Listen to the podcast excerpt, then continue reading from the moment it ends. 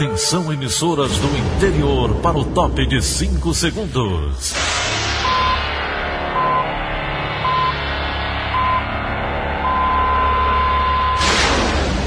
A Verdinha leva o som cada vez mais longe. Rádio Sul Cearense de Brejo Santo, Cristal de Quixeramobim, Iracema de Ipu, Jornal Centro-Sul de Iguatu, Macambira de Poeiras, Tabajara de São Benedito, Oroz FM, Pioneira de Forquilha, Itataia de Santa Quitéria, União de Camocim, Educadora do Cariri do Crato, Líder FM de Itapipoca, Aquarela FM de Miraíma, Liberdade de Itapipoca. Itarema, Carinhosa de Acopiara, Sertão Central de Senador Pompeu, Vale do Salgado de Lavras da Mangabeira, Vale FM de Nova Russas.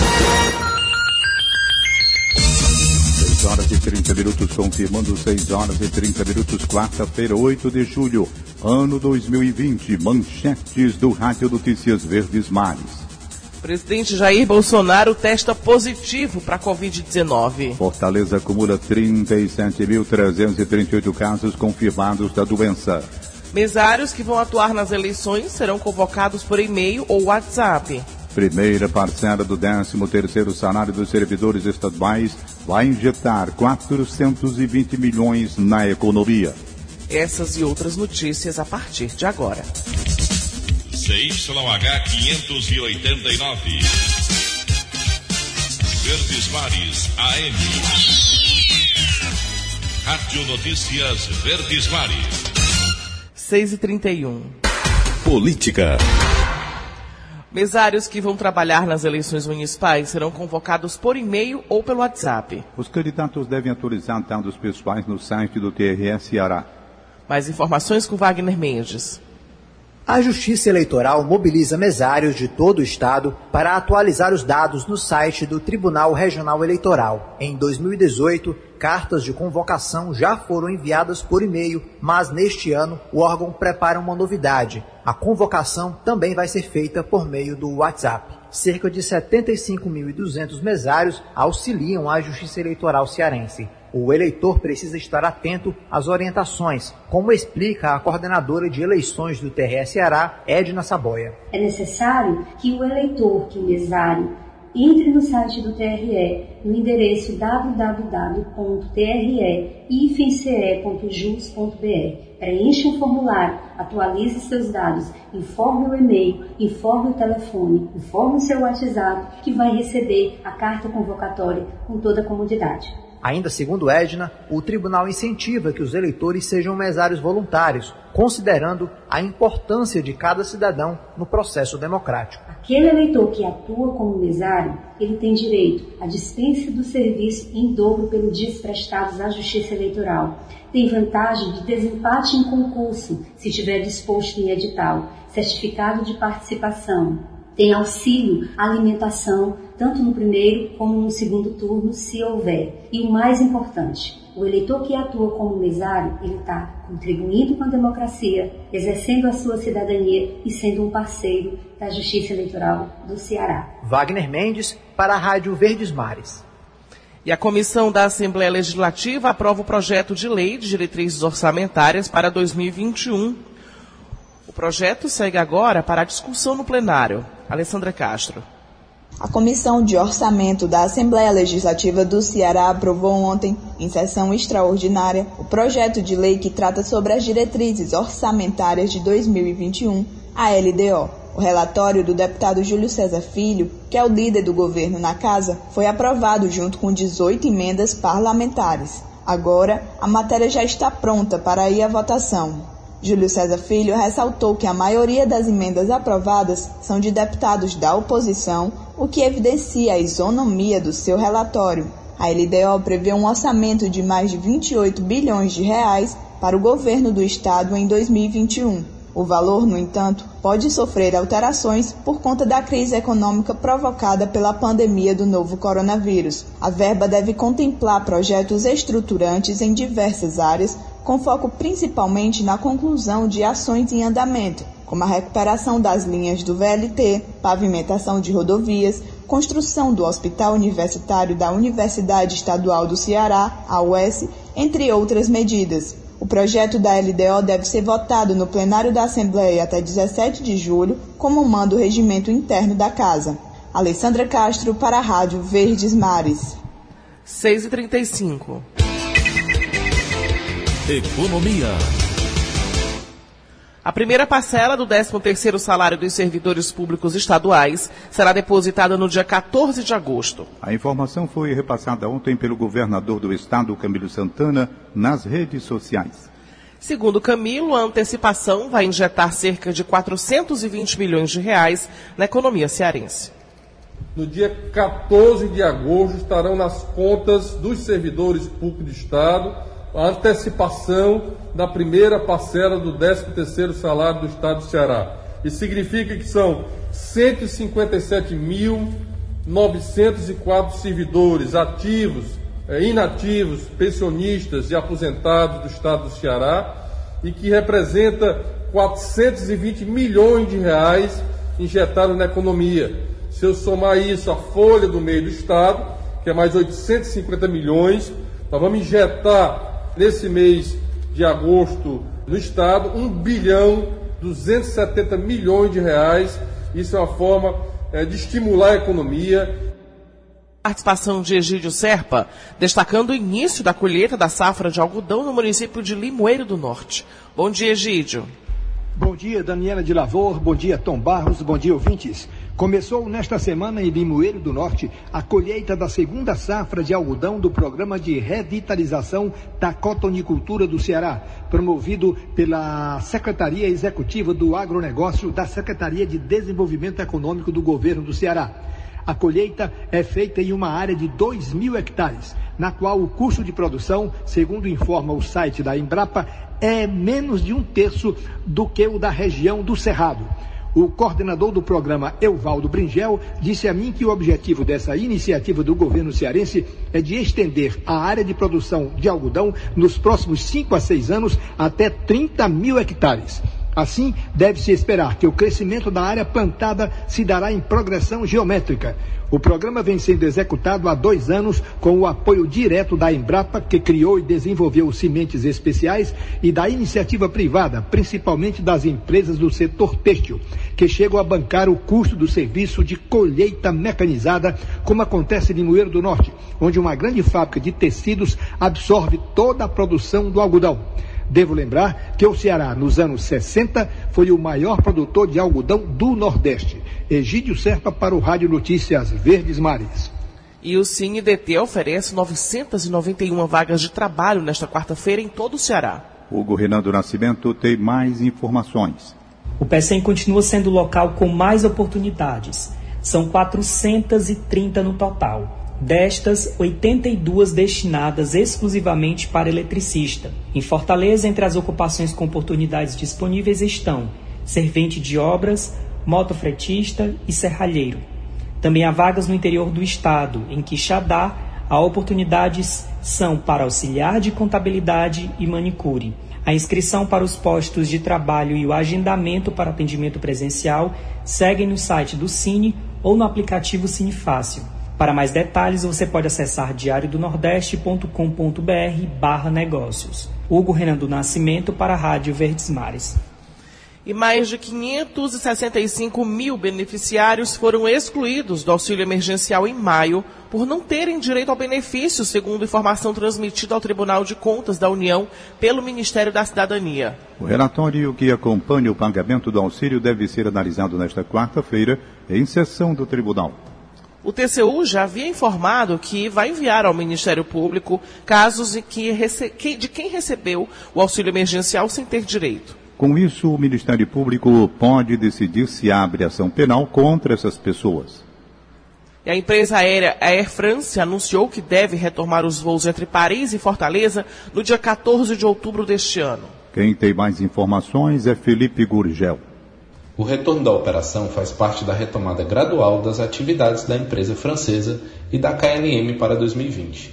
De início até 25 de outubro, os voos devem ser realizados pelo Boeing 787-9. Depois, a companhia passa a adotar o Boeing 777-200. Os serviços de longa distância serão retomados em uma parte da malha aérea das companhias, tanto para transporte de passageiros quanto de cargas. Você pode conferir a matéria completa em diariodonordeste.com.br barra negócios.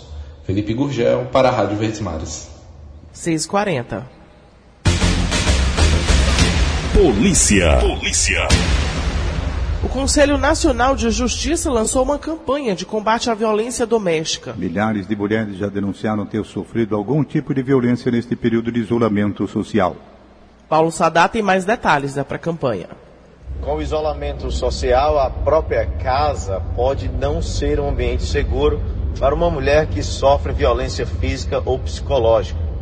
Uma campanha do Conselho Nacional de Justiça incentiva mulheres a denunciar o agressor com uma nova e simples ferramenta, um desenho de um X na mão. O sinal não precisa necessariamente ser vermelho, pode ser feito com qualquer forma ou com uma caneta. É uma forma discreta de pedir ajuda.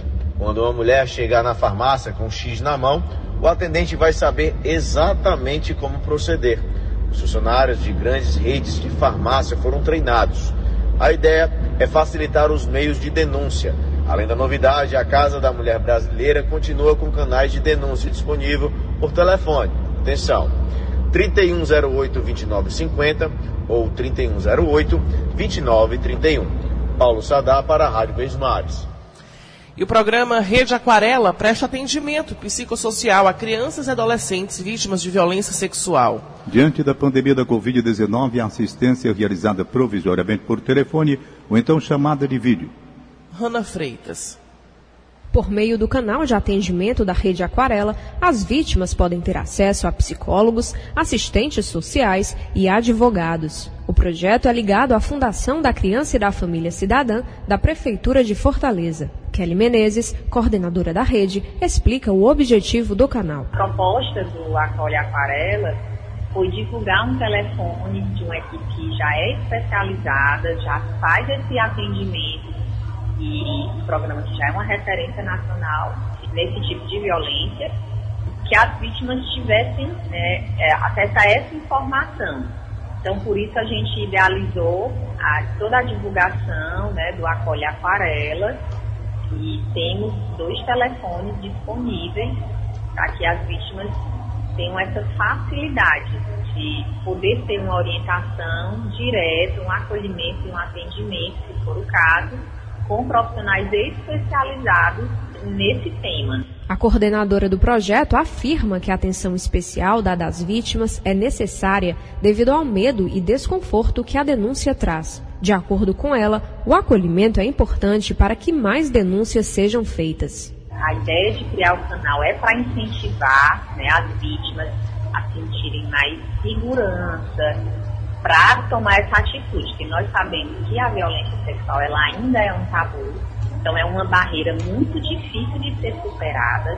Só quem trabalha, lida com isso diretamente, observa como é grande o sofrimento de uma vítima para ter coragem de se expor, o receio que ela tem de ser desacreditada, o quanto que a nossa sociedade ainda é muito machista e normalmente culpa a vítima, julga a vítima, pelo menos 10 pessoas, entre adolescentes e jovens adultas, registraram boletins de ocorrência na Delegacia de Combate à Exploração da Criança e do Adolescente, a DESECA, após as denúncias públicas feitas na internet. Para entrar em contato com o canal de atendimento, basta ligar para o número 3433-9568. Com informações de Alexia Vieira, Rana Freitas para a Rádio Verdes Mares.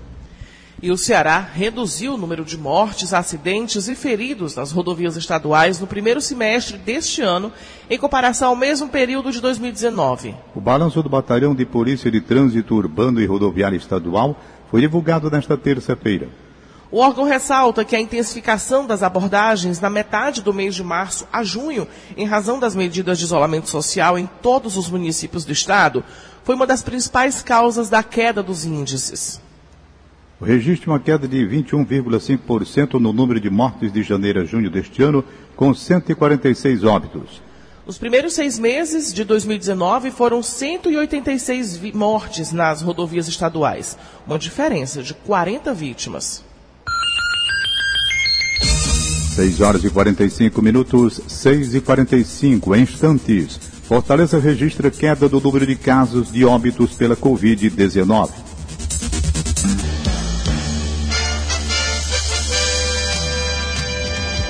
Rádio Notícia Verdes Mares. 6 e 46 Saúde. O Brasil chega a 66.741 mortes e 1.668.589 casos em decorrência da pandemia do coronavírus, conforme a última atualização do Ministério da Saúde divulgada ontem. Até o momento, 976.977 pessoas já se recuperaram da doença e existem 624.871 pessoas em acompanhamento. De acordo com o Ministério da Saúde, o Brasil é o segundo do mundo em mortes e casos, atrás apenas dos Estados Unidos. O presidente da República Federativa do Brasil, Jair Bolsonaro, se juntou a uma pequena lista de chefes de Estado ou de governo que tiveram diagnóstico positivo de Covid-19. Bolsonaro fez o exame em um hospital de Brasília após sentir febre, mal-estar e cansaço. A repórter Flávia Rabelo tem mais informações direto de Brasília. Num breve pronunciamento em frente ao Palácio da Alvorada no fim da manhã desta terça-feira, o presidente Jair Bolsonaro informou que testou positivo para a Covid-19, doença causada pelo novo coronavírus. O presidente afirmou que chegou a ter febre de 38 graus, mas que a temperatura já cedeu. Aos jornalistas, falou também que sentiu cansaço e mal-estar. O presidente também disse que tomou hidroxicloroquina um polêmico remédio que serviria para quem está no início da doença. A equipe médica resolveu aplicar hidroxicloroquina. Eu tomei no dia de ontem, por volta de 17 horas, o primeiro comprimido, também a azitromicina. Todo aquele composto né, foi ministrado.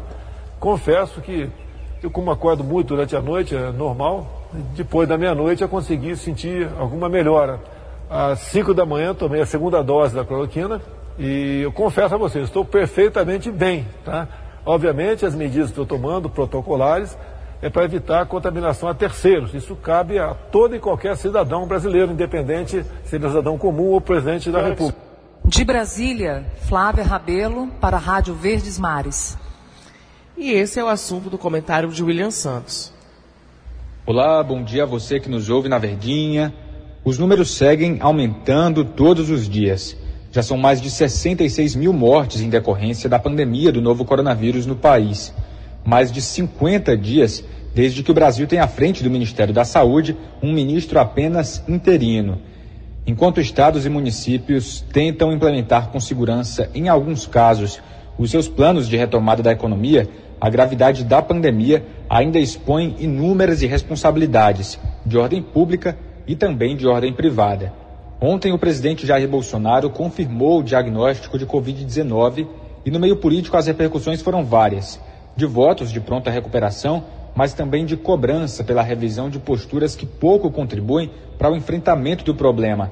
Problema esse que, apesar de alguns parecerem ignorar no Brasil, ainda não acabou. Ainda é difícil enxergar um único rumo no enfrentamento coordenado à pandemia, mas segue sendo urgente que isso aconteça. William Santos para a Rádio Verdes Mares. E vamos agora direto para a redação integrada do Sistema Verdes Mares com a jornalista Lígia Costa. Bom dia, Lígia. Bom dia, Dani. Bom dia a todos. É, o transporte intermunicipal de passageiros no Ceará está autorizado a retornar a partir de sexta-feira, dia 10, segundo decreto publicado pelo governo do estado no último sábado. Especialistas e secretários de saúde, porém, apontam para o risco de aumento da circulação do novo coronavírus entre Fortaleza e o interior cearense. O retorno das viagens pode acelerar o chamado efeito bumerangue, isso identificado pelo Comitê Científico de Combate ao Coronavírus no Nordeste, um boletim divulgado neste mês. Sérgio Rezende, que é um dos coordenadores do grupo, aponta que foi justamente pelas estradas do estado que o vírus chegou ao interior. Um tremor de terra foi registrado na noite de ontem na divisa dos municípios de Chorozinho e Cascavel, na região metropolitana de Fortaleza. Conforme o Laboratório sismológico da Universidade Federal do Rio Grande do Norte, o fenômeno teve magnitude de 2,5 na escala Richter e foi sentido cerca de 8 e meia da noite. De acordo com o laboratório sismológico, a Defesa Civil do Ceará já foi informada sobre o tremor e a atividade sísmica continua sendo monitorada. Não há informações sobre pessoas feridas ou danos estruturais nos locais. Segundo informações de moradores, o abalo sísmico foi sentido nas cidades de Chorozinho, Pacaju e ainda nas localidades de Pitambeira, Cedro e Timbaúba do Marinheiro, em Cascavel. Moradores relataram que durante o fenômeno ouviram barulho parecido com o de um forte trovão. Lígia Costa para a Rádio Verdes Mares. E o número de casos confirmados do coronavírus no Ceará já soma 126.142 e foram contabilizadas 6.563 mortes causadas pela Covid-19. Os dados são da atualização da plataforma IntegraSUS da Secretaria de Saúde do Estado. Apesar de Fortaleza manter uma taxa de contágio da Covid-19 abaixo de 1 há mais de 40 dias, a cidade ainda é o epicentro pandêmico no estado, acumulando 37.338 casos confirmados da doença. Os outros municípios com mais casos confirmados são Sobral, Maracanaú, Calcaia e Juazeiro do Norte. E o prefeito Roberto Cláudio também usou as redes sociais ontem à tarde e anunciou que nas últimas sete semanas, Fortaleza registrou uma queda no número de casos e de óbitos pela Covid-19. Na semana 19 e 20, a gente chegou no nosso pico.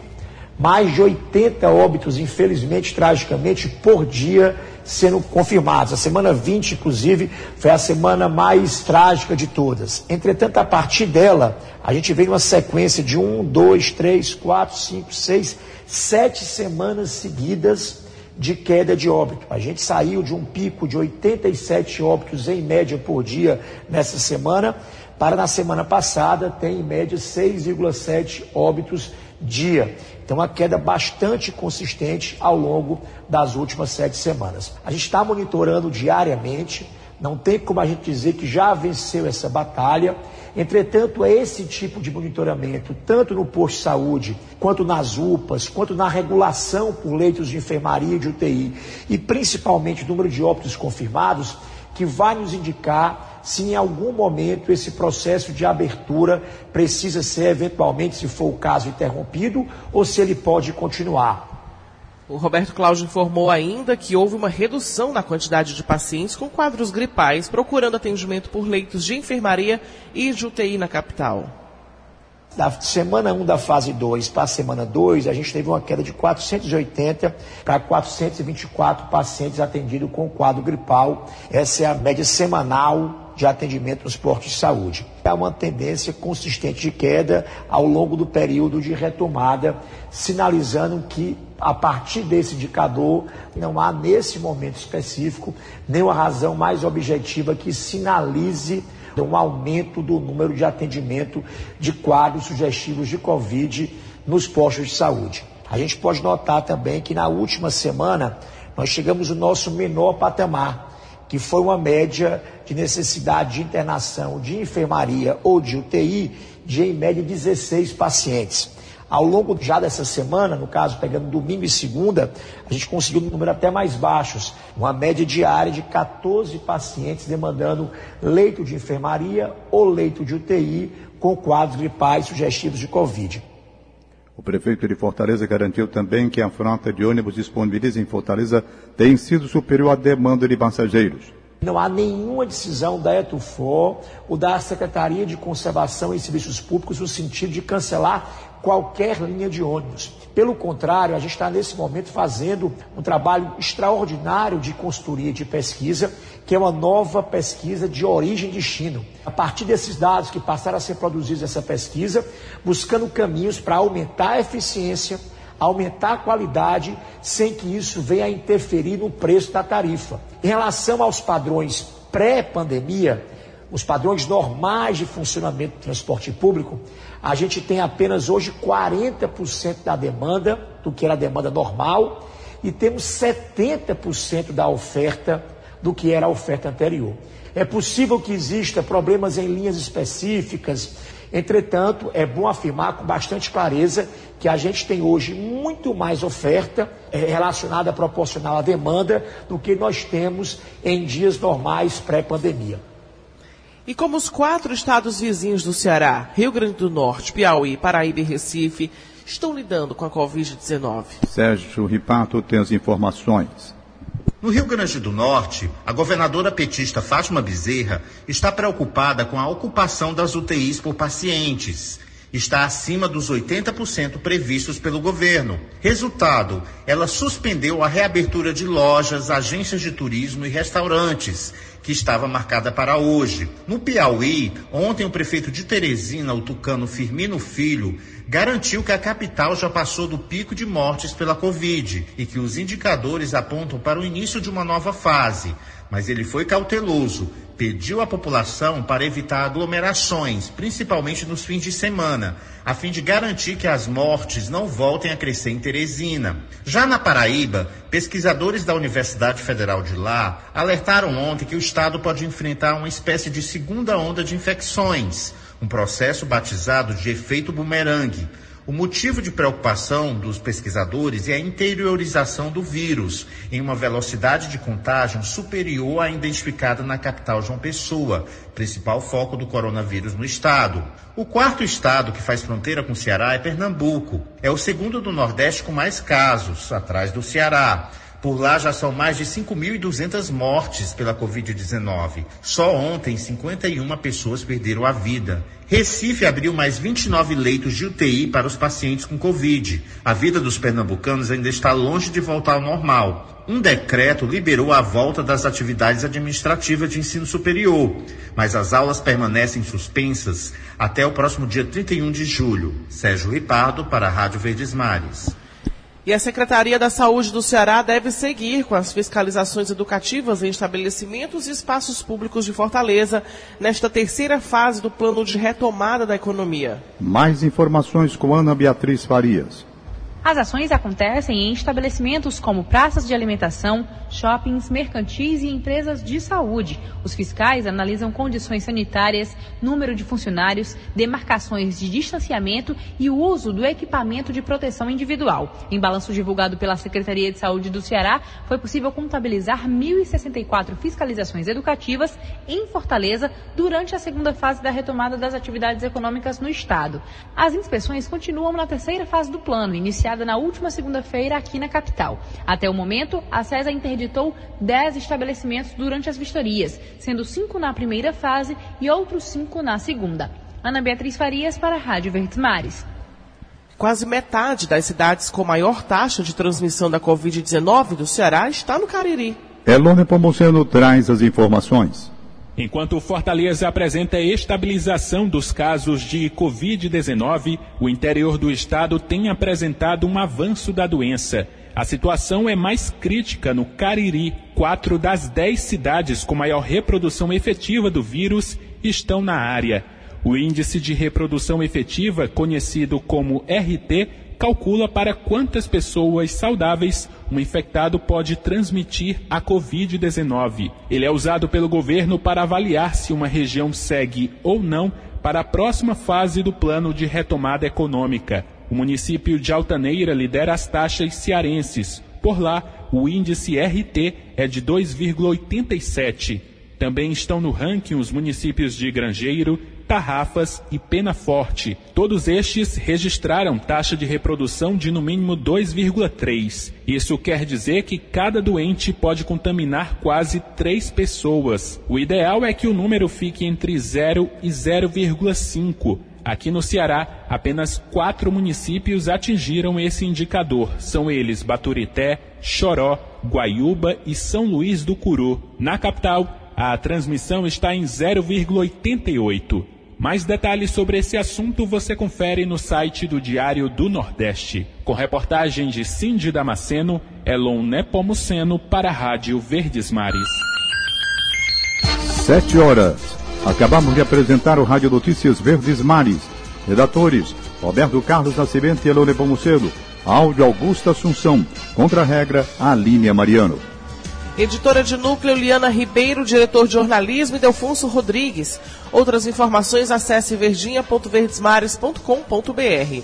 Em meu nome, Daniela de Lavor e de Tom Barros, tenham todos um excelente dia.